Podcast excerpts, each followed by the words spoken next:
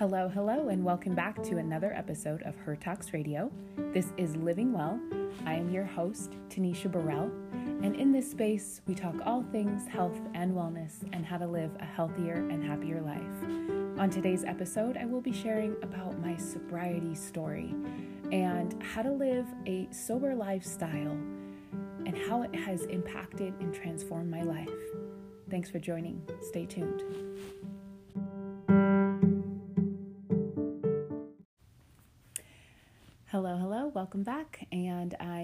So excited to jump into this week's podcast. Now, quick thing I am taking a break from our segment of the eight dimensions of wellness just to share about this sobriety segment um, because my sobriety is an important part of my life and something that recently has come up for me and something that I am processing and going through and re experiencing all over again. And so I will say that I do believe God is calling me to speak about my sobriety and kind of share my story, my experience with alcohol addiction, and how giving up alcohol has ultimately changed my life and transformed my life. Um, I'll start by just giving a little bit of background about my alcoholism, how it evolved, some of the uh, things that came up for me during the years of my alcohol addiction, and what ultimately caused me to want to walk away from it. Um, I will say that I, you know, this is not an easy topic for me to share with just anybody, but I do believe that in sharing my uh, story about my alcohol addiction that maybe it could help somebody else out there who is listening and is contemplating that for themselves.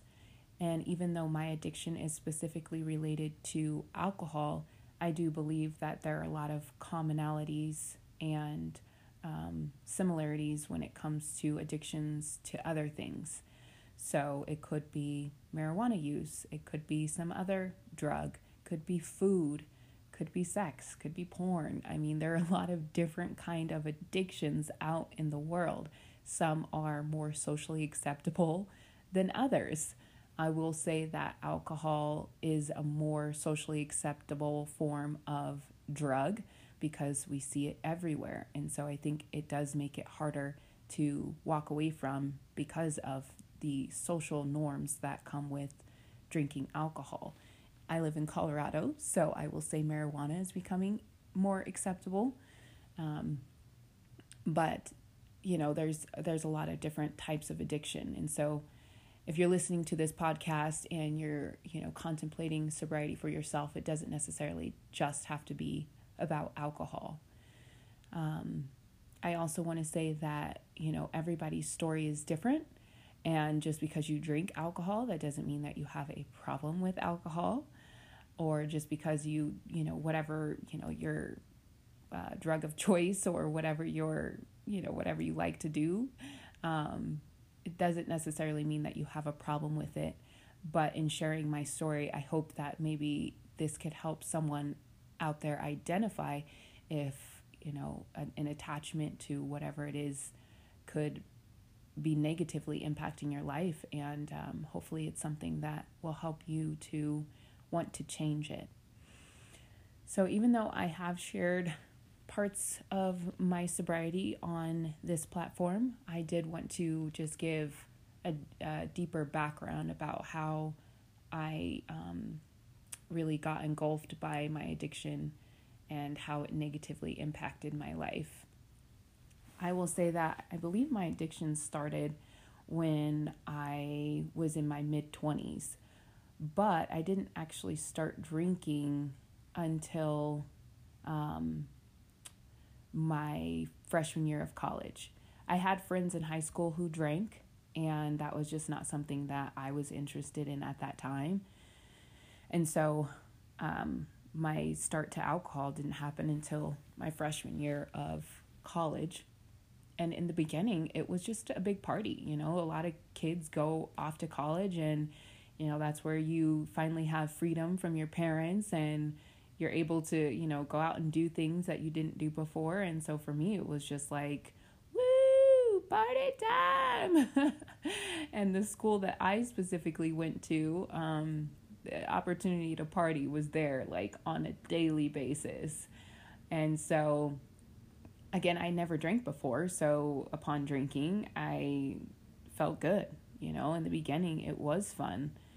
And, um, I have a lot of fond memories of just going to parties with friends. But it didn't take long for the fun of the party life and the college life to start to uh, have negative consequences because you know, I wasn't just having an occasional beer. I was drinking handles of vodka, Skol vodka. Let's just talk about that. Black. just saying that out loud is crazy. Like, I cannot believe I was drinking handles of Skol vodka, but that's what we could afford at the time. Um, and so, you know, it went from having, you know, a couple shots to my tolerance then needing, or, you know, forcing my body to need more because the more alcohol you drink or the more of anything that you drink, you need more of it in order to achieve the same results. So because I, you know, was drinking every other day or every weekend or whenever that time was coming, I started to drink more and more and more. And so again, my tolerance started to become more, and I needed more in order to feel that same effect. And um, and then I would just keep drinking until I physically couldn't drink anymore. Um, and so it started to cause a lot of problems for me physically because I would just be sick and then I couldn't go to class and then you know I wasn't getting my schoolwork done and then my grades started to fail. I believe at one point I even went on academic suspension because I wasn't doing the work.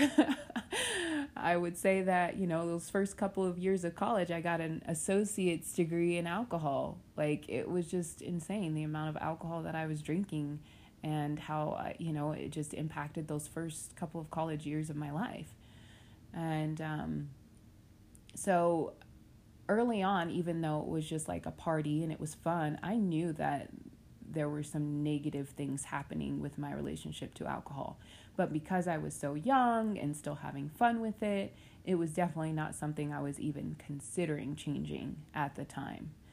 So, flash forward, I leave, you know, the college that I was going to for those first couple of years and decided, okay, I've I've got to slow down on this alcohol thing. I, I definitely want to get a good education. You know, I was determined to succeed in life. Um, and so I knew that I needed to take a step away from alcohol or at least, you know, slow down a little bit. And, you know, at that time I was probably like 20, 21. And, you know, when you're young, it's hard not to be in that social scene. And it's totally acceptable to be a 21 year old binge drinking on a regular basis. Like, socially, that's something that I think you know, is easy for a 21 year old to get trapped in because it seems like it's just the norm. Doesn't have to be. I'm not encouraging any 21 year old out there to, you know, go out and party just because you're 21 because let me tell you, it is a waste. it's a waste to be wasted all the time. um, and obviously, like I have no, uh, I not obviously, but I have no regrets about that part of my life because it ultimately, you know, helped me to become the person that I am today. I'm just simply saying that, you know, if you're 21 and you're listening to this, I am by no means encouraging you to go out and binge drink on the weekends because, um, you know, it, there's better ways that you can utilize your time. Let's just say that. Uh, and so, you know, after leaving that college, I knew that, okay, whatever, I'm going to slow down. And I started focusing on school and you know, but on the weekends, it was like party time. And so I would say at the start of my 20s, I became a weekender. And what is a weekender? Somebody who just parties on the weekends. Uh, I occasionally would like go out maybe on like hump day, you know, go to the the party scene on a Wednesday night just to get through the, you know, the week or whatever, but I was mostly like a weekend drinker. And again, that social acceptance piece is there because, you know, when you're in your 20s, that's what people expect. It's like you're partying on the weekends. And so that became, you know, a routine thing for me for many, many years. And so I didn't really, even though I knew that there were some negative things coming up for me, I didn't recognize that I needed to change at that time or wanted to change. So that's a big part of like, you know, addiction or, um, you know, wanting to or recognizing that you could have a problem with something is like, but do I want to change? So even if you see that there could be a potential problem, if that desire to change is not there, it's most likely not going to happen. That's why it's really hard to convince people who are addicts to change if they don't want to. It's like literally pulling teeth or, you know, um, I'm sure some people have like seen an intervention where somebody's life is in shambles and everybody sees it, but that person who is in it uh, doesn't recognize it, doesn't want to recognize it, or doesn't want to change. So for the first part of my 20s, like I had no desire to change anything, even if things were coming up for me that were bad. It wasn't until late in my 20s that I started to realize that if I continued on the path that I was on, being a weekender, partying every weekend, waking up hungover, missing work, missing school, uh, spending money that I shouldn't spend, being promiscuous, um, you know, getting into fights with friends, and, you know, all these negative things that were coming up for me at that point that I was starting to recognize. Uh, late in my 20s, it was like, man, if if I don't change this, it's probably not going to get any better. And so um, I started to think about, you know, quitting a little bit more. But again, it took a while. And I will say a big key turning point for me was when I met my husband, who is an amazing man with so much compassion and patience and love for me. Um, but I, you know, got with him when I was about 26, 27. Yeah, 26 actually. I got with him when I was about 26 years old. Again, when I was really starting to recognize some of the negative uh, impacts of my partying and drinking and um, but I still wasn't ready for change, even being with him. But things were coming up in my relationship with him that um, I knew were really causing a negative impact because although he was just very patient with me and very loving and never, you know, tied my hands behind my back or gave me ultimatums around my alcoholism, he recognized that it was something that was causing um, not only harm to our relationship, but harm to me mentally, physically, spiritually, emotionally. And so having somebody who loved me so much really, you know, kind of share with me, like, hey, this is bad. Like, do you realize that you need to, you know, give this up? You know, he kind of gently nudged me to really start thinking about, you know, walking away from it. And again, he never forced my hand. And it was that kind of unconditional love that ultimately helped heal me. But um, it was the first time that I, I recognized that, wow, okay, maybe I do really need to change this. But still, I was having too much fun. you know, still in my mid 20s, just enjoying the party life and, you know, thinking that it was all going to be okay and that's the trap of addiction is it's easy to rationalize that you know it's all fun and it's all good and everything's going to be good. Um, it's easy it's easy to get you know stuck in that because you think that you know eventually things will get better. Well things don't get better. Let me just share that. Things don't get better. They get worse if you don't start to create change around your addiction, period.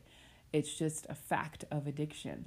And it's an unfortunate fact of addiction. And I've seen it unfold my entire life. And I'll go back to um, just sharing a little background around that. I come from a long, long, long history of addiction in my family tree, whether it was drugs or alcohol. I will say it was mostly those two things that negatively impacted my family, including both of my parents, and I had a very tumultuous childhood because of it. And I remember being a small child and thinking to myself, I never want my children to experience these things. I remember specifically thinking that when I was small. And so that carried with me through to adulthood. And so in those moments where I was thinking about change, it was like, yeah, I'll, I'll change when, you know, when I become a mom. And that became like the deadline for me. It was like, oh, yeah, eventually, you know, I do recognize that I'm seeing some problems with this in my life. I don't want to be like my parents. I don't want to, you know, repeat some of the same mistakes they made for my, you know, future children. And so, as silly as it sounds, you know, I'm over here being motivated by children that don't even exist yet. That was going to be like the turning point for me. And I'm so grateful that God woke me up from that toxic mindset because, you know, I, that that could be part of my why, but it didn't need to be, you know, the main reason why I needed to change. And again, I'm glad that God gave me insight and clarity on that because I got sober long before my son was born. And I'm so grateful for that because I made the changes to become a better person long before he got here so that when he arrived, I was equipped and prepared to give him the life that he deserved. so I do think it's important to start to recognize, you know, the problems that it's causing in your life, but also like find a reason why it would be good for you to step away from those things.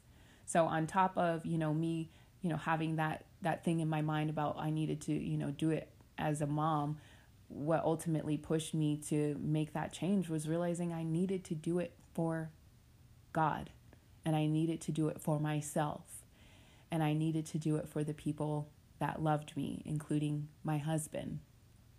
But ultimately, I knew I needed to do it for me because I deserve to be happy. I deserve to have genuine joy, not, you know, this fake sense of joy that I was getting from a bottle, from a substance that was actually quite toxic for my mind and my body. You know, alcohol is poison, and not to say that everybody who drinks alcohol has a problem with alcohol, but a lot of people do. And, and, you know, when it becomes an addiction, it can really wreak havoc on a person's life. So for me, I, I do consider it to be poisonous in that, you know, when you're in in a space of addiction, it not only poisons your body, it poisons your mind in, in every aspect of your life, finances, relationships. Um, the list goes on and on and on. So I knew that I needed to, you know, step away from it so that I could find genuine happiness, so that I could find peace. Um, because I do believe that even though it was fun in the beginning, I started to use alcohol for other things. I started to use it for, you know, the depression that I suffered from for many, many years and the anxiety that I experienced for many years um, from the post traumatic stress of my childhood. It's like I wanted to forget. I wanted to just numb up and not feel that was a huge motivator for me when it came to living, you know, dealing with life challenges is that I used alcohol as a way to cope and as a way to, well, not cope really, because if I was actually coping, I would be dealing with whatever those problems were in, you know, hopefully a healthy way. I, I mean, I consider coping to be a form of, um, you know, getting through challenges in a healthy way. And so with alcohol, it was like I wasn't coping, I was just numbing myself. And so, um, you know, I, I knew that I, I just wanted real peace. And I wasn't getting that. I was getting, you know, a temporary sense of peace from not feeling anything when I, you know, would drink. Um, I think one of the uh, because I went through contemplation for so long, there were so many things that came up for me that were teaching me that I needed to step away from alcohol.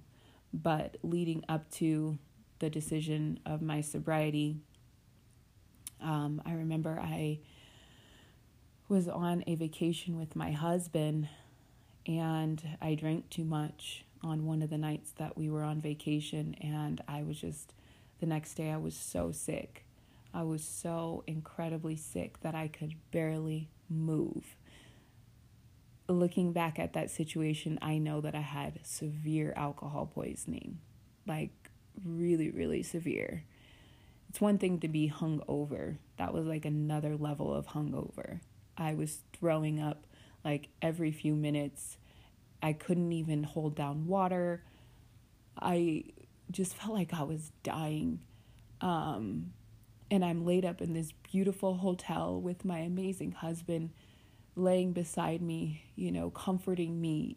And all I could think was, I ruined our vacation for this, for for for that, for that one night where I just, you know, lost myself and I can't even remember if I had, you know, a good time last night and now I'm here. And I was sick for gosh, I don't know, 12 hours straight just throwing up. so, you know, that was one of the worst times. And I I will be honest and say that wasn't the first time that that happened for me either. I had been sick like that before. But it was this particular instance that God showed me what it was going to look like for the rest of my life if I decided to continue on drinking the way that I was. Sick, sick and tired, and not living the life that I deserved. Here I was in this beautiful place where I could be out adventuring and seeing, you know, new sights and experiencing new adventures with my husband, but instead I was sick. Not just physically sick, emotionally sick, spiritually sick. My relationship with my husband in that moment was sick. And I was doing it to myself. And I was so angry with myself. I'm like, this is stupid. Like, there are people out there who are sick who are not choosing that for themselves. And here I am sick because of a choice that I made to overdo it once again. Because, like I said, that wasn't the first time that that happened. So that was like a huge turning point for me because I just recognized that I just didn't want to feel that anymore, but I also just didn't want to live that anymore. But I still didn't stop. That was like the first big nail in the coffin, but it took a couple more nails. I'm hard headed, so and stubborn. Like, don't tell my husband I said that, okay? Shh, that's between us, y'all. But um, it takes a lot for me to, you know, really, you know, do the right thing when it comes to certain things, or just like not do the right thing because I'm a, I'm a pretty good do-gooder. Like I like doing the right thing. but I would say it's more so about just like letting go of my ego and doing what I know I need to do even if I don't want to do it, if that makes sense. And so again, it took a few more nails in the coffin for me to just finally dead the whole, you know, alcohol addiction thing and, and just move on. And another instant instance that happened after the whole sick vacation thing was um, I experienced a death of a friend who wasn't even a friend of mine. And that was so crazy to me. Um, I say a friend because he felt like a friend, even though he wasn't. He was a cousin of a dear friend of mine who I grew up with, who I knew from high school and had fond memories of just from watching him from afar. And um, just his story and how he passed away impacted me in such a deep way. He died from an unexpected disease at a very young age, leaving behind a wife and three children, and we were the exact same age. And I remember going to his funeral and just feeling the heaviness of his life being gone. And here I was, still living, but not living. And that was a huge turning point in, in a piece of clarity that God gave me was like, you know, this person didn't choose death, you know, and God called him home for whatever reason. I will never question God when it comes to that. But what I will say is that gave me perspective about how I was living my life and the fact that I was slowly killing myself. And that I wanted to live. And I didn't want to just exist anymore. That I wanted to have true joy, true peace, and have fun without alcohol.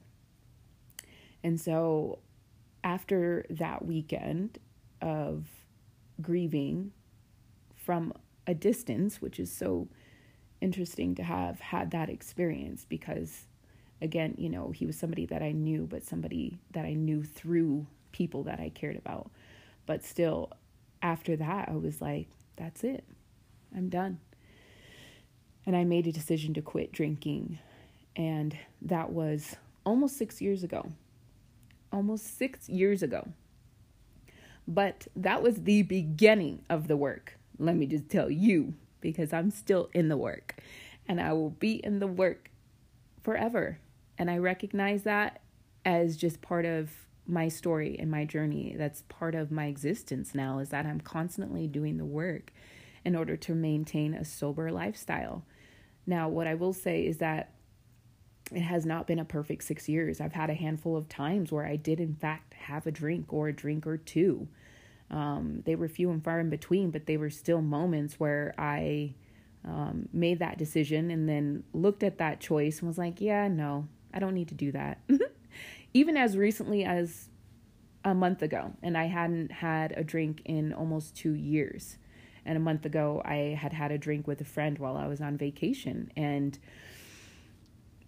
you know, it would be easy for me to rationalize that situation and be like, yeah, it was no big deal because I just, you know, felt like I wanted to try. And I oftentimes feel that way. Like, I just want to try to see if I can handle it. Um, and in that moment, I did. But I also know that the decision that I made to be sober is because I want to have a good life and I want to be a good person and of a sound mind. You know, my faith keeps me at bay when it comes to that. My faith is something that guides me in my sobriety because I know that God is walking with me and I know that this is what God wants for me. God wants peace for us all. He wants us to have joy and happiness and have this, you know, positive human experience.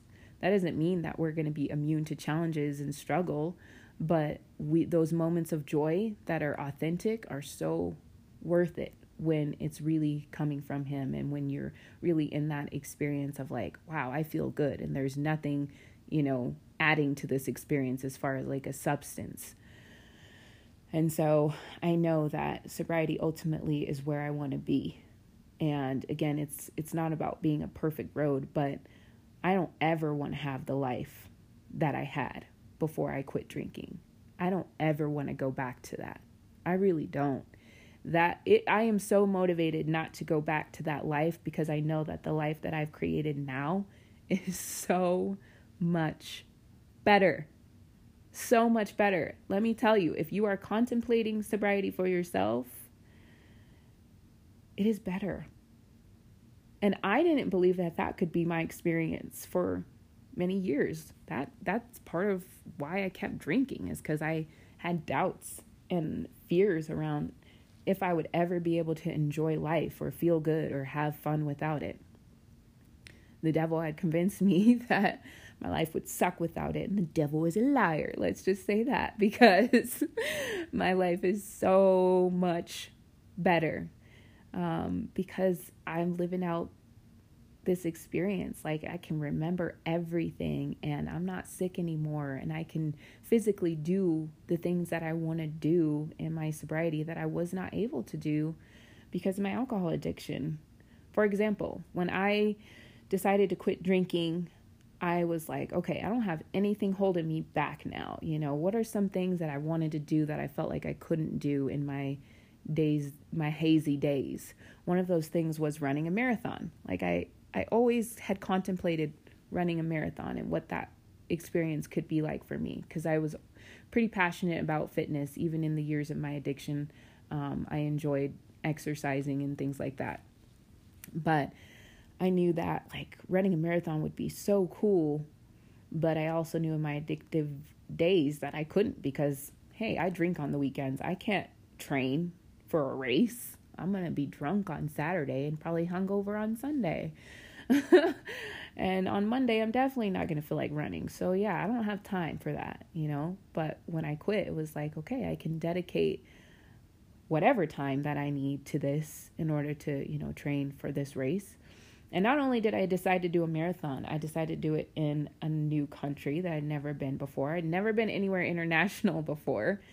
And um, a friend of mine who is near and dear to me had posted about doing a marathon in Madrid, Spain. And so once I saw her post about that, that was like the aha moment of like, wait, this could be my chance to actually do a marathon for once. Like, this is what I wanted to do.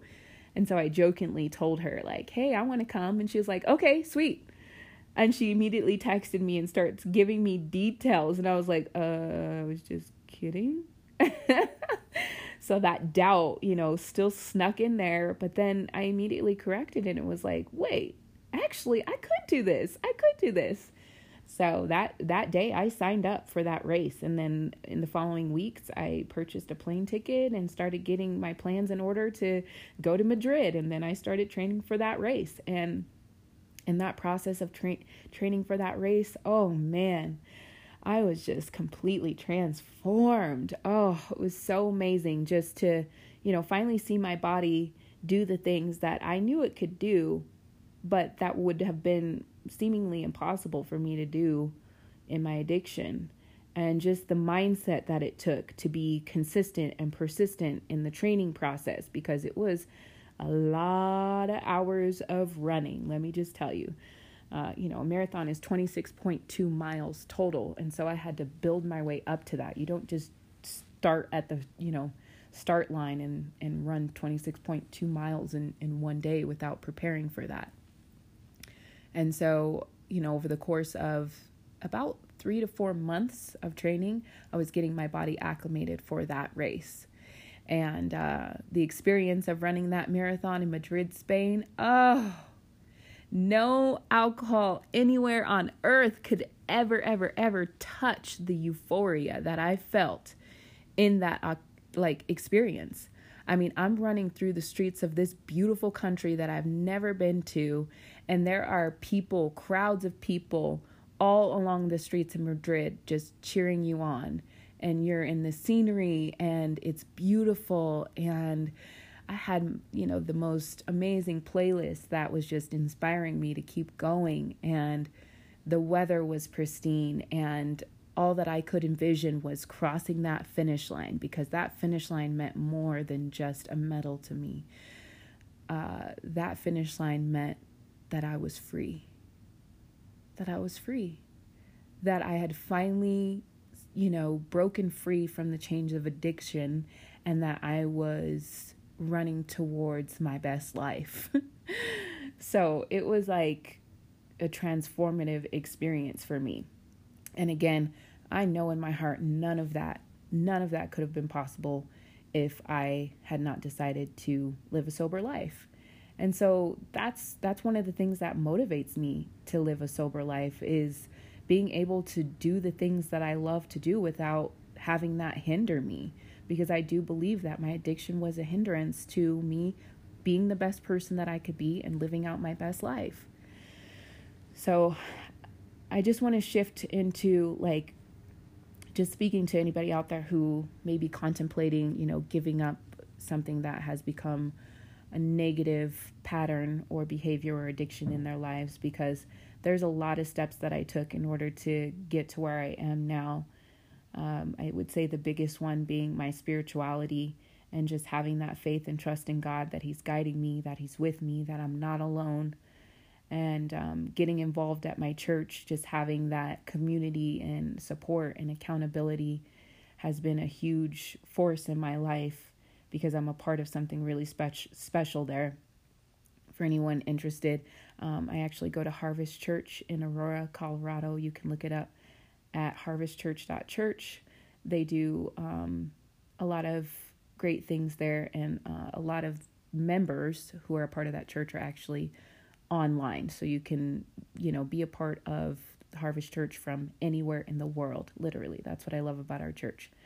Um, and so, yeah, just having, you know, somewhere that I could go to get the word and, you know, have that sense of community to build on my faith was, you know, a huge um, turning point for me. I also sought out um, therapy. to unhash the years and years and years of trauma from my upbringing as well as the trauma from my addiction.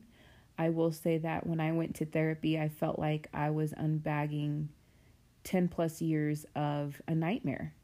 You know, it was like the reality of some of the things that I did. I needed help with that. I needed help really um, sifting through that. And um, my therapist was amazing at helping me to just move through that with grace for myself and just giving me clarity about why those things happened, how they happened, and how to prevent those things from happening again in the future. So that was a very key thing. Um, you know, truthfully, I went to school for psychology, and I always say that, like, even though I never specifically got a job in the field of psychology, I pretty much got a degree in counseling myself because I think there were so many things that I learned in school that helped me recognize uh, why I am the way that I am, why addiction, you know, is such a strong and powerful force in so many people's lives. But one of the things that sat with me uh, was an instructor in one of my addiction class who said, behind every addiction, there is pain. And in going to therapy, I was able to get to the root of my addiction that it came from a place of pain and that it came from a place of trauma. And so that insight really helped shift things for me because I knew that I had to find healing so that I could, you know, truly move forward from uh, the pain and traumas of my past. Because healing is a key factor of recovery and so um, that was life changing for me. And another thing that was important to me was to rebuild my social life because, you know, alcohol is so socially acceptable and oftentimes something that people expect you to do when you're young. Um, and that was how I made friends was like in the party scene or by connecting with people over alcohol. So a lot of my friendships faded away once I quit drinking because they were not authentic friendships. Let's just, I mean, I'm just being real. They were friendships that were based on alcoholism. And so I needed to rebuild uh, my social life. And so I actually started to go on meetup.com. I actually started by forming my own group. It was all about, you know, sober fun, sober living and meetups specifically doing fun things with people outside of the bar, outside of drinking. So I had my own little group and I had a few meetups there, but then I started plugging into other meetups and just meeting people who were doing things that were interesting or that I thought I would have fun doing that had nothing to do with alcohol. And I started to meet new friends and do new things and figure out how to have fun again without alcohol and figure out how to have friendships without alcohol. So that was a key thing for me because, you know, like I said before, for the longest time, what was keeping me in my addiction, well, one of the things was I just thought that I couldn't have fun without it. So I'm super grateful that I was able to discover that I absolutely can have fun, way more fun sober than uh, when intoxicated or under the influence of something that is altering my experience. So, having fun. Yeah, that was a really, really big one. Um, let's see. Fitness. Yeah. So, most people know on this podcast, I share a lot about health and wellness um, because fitness was a big, big um, factor in my sobriety because once I started working out more, I started experiencing a lot of the benefits of fitness for my mental health. I specifically started going to Orange Theory, and if you haven't tried Orange Theory and you're looking for, you know, a dope fun workout, it was really that. It actually was just a blast. Like I just loved working hard in that environment. Um, but it all because I was working so hard, I know that I was getting like a surge of endorphins and I started to feel really, really good.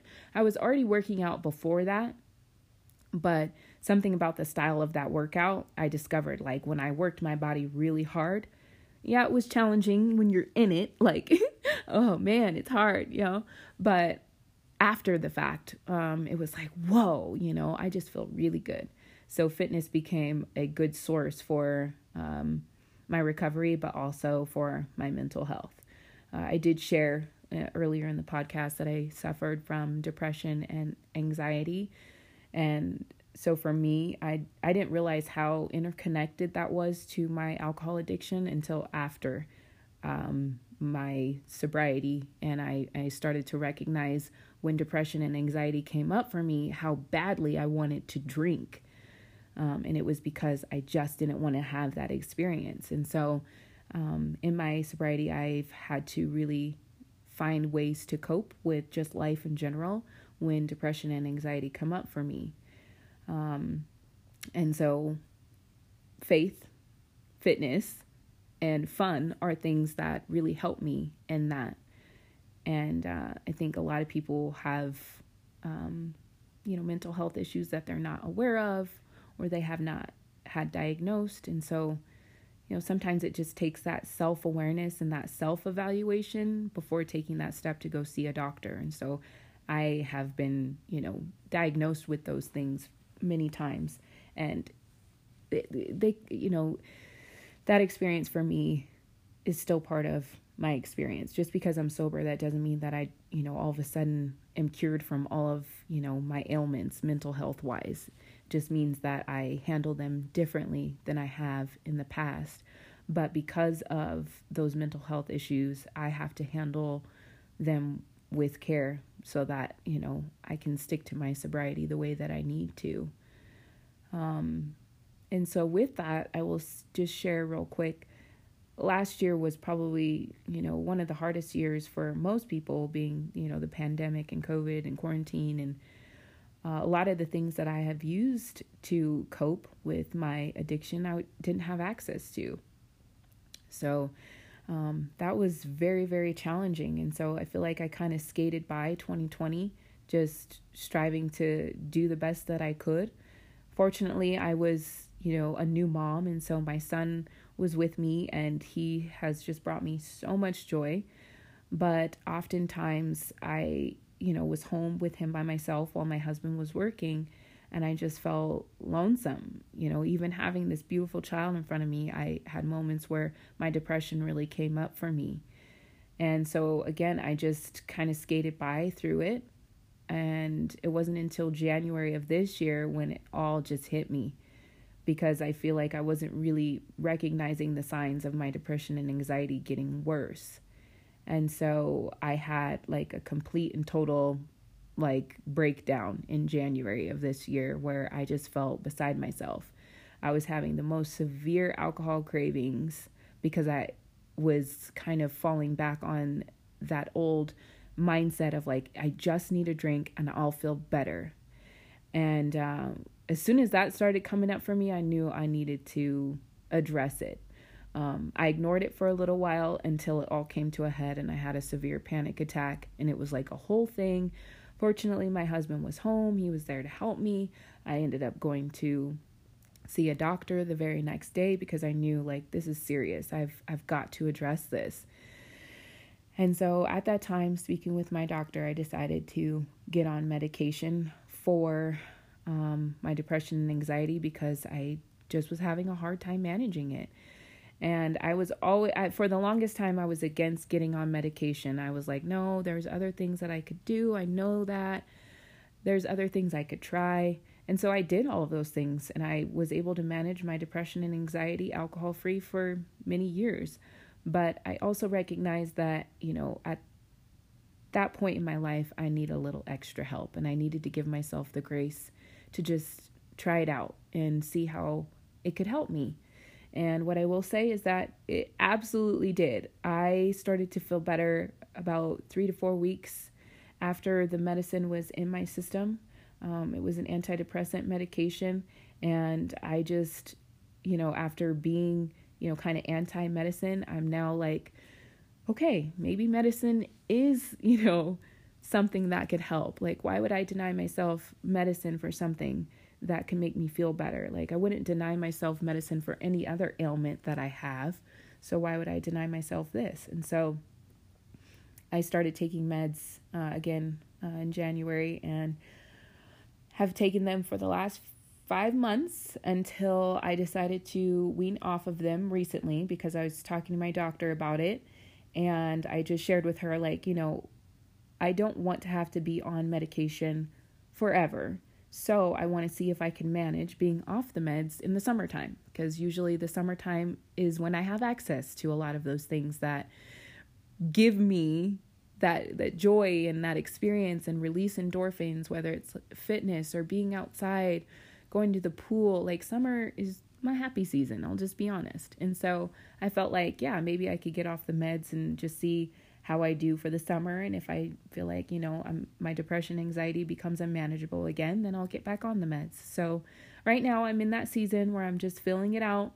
And I will certainly do a follow up podcast just to talk more about um, just depression medication in general, but how, you know, the summertime is going and if I decide to get back on that medication and what that looks like for me. But I just wanted to share that piece because I feel like there's such a stigma when it comes to mental health in general, um, but there's also a stigma when it comes to medication. And so, you know, I, I'm speaking from experience that it absolutely did help me, and it could, you know, be something that I use for the rest of my life whenever, you know, I, I feel like I need that extra assistance for my brain.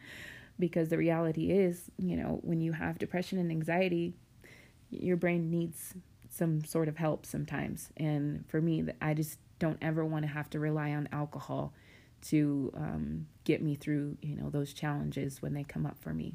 So I will end with that part. Um, and also just want to encourage anybody out there who's contemplating sobriety for themselves to know that it's absolutely possible for you that it's important to evaluate any negative you any negative behavior that you may have with any substance and just know that your life can and will be better if you decide to break free from what's hindering you around any kind of addiction. And I am living proof. Glory be to the Most High God. You guys know where to find me.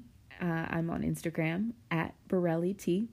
Please never hesitate to reach out with questions. Encourage if you ever need encouragement. I'm here. I'm here to listen and continue to spread love and light around just living a healthier and happier life. Thanks for joining.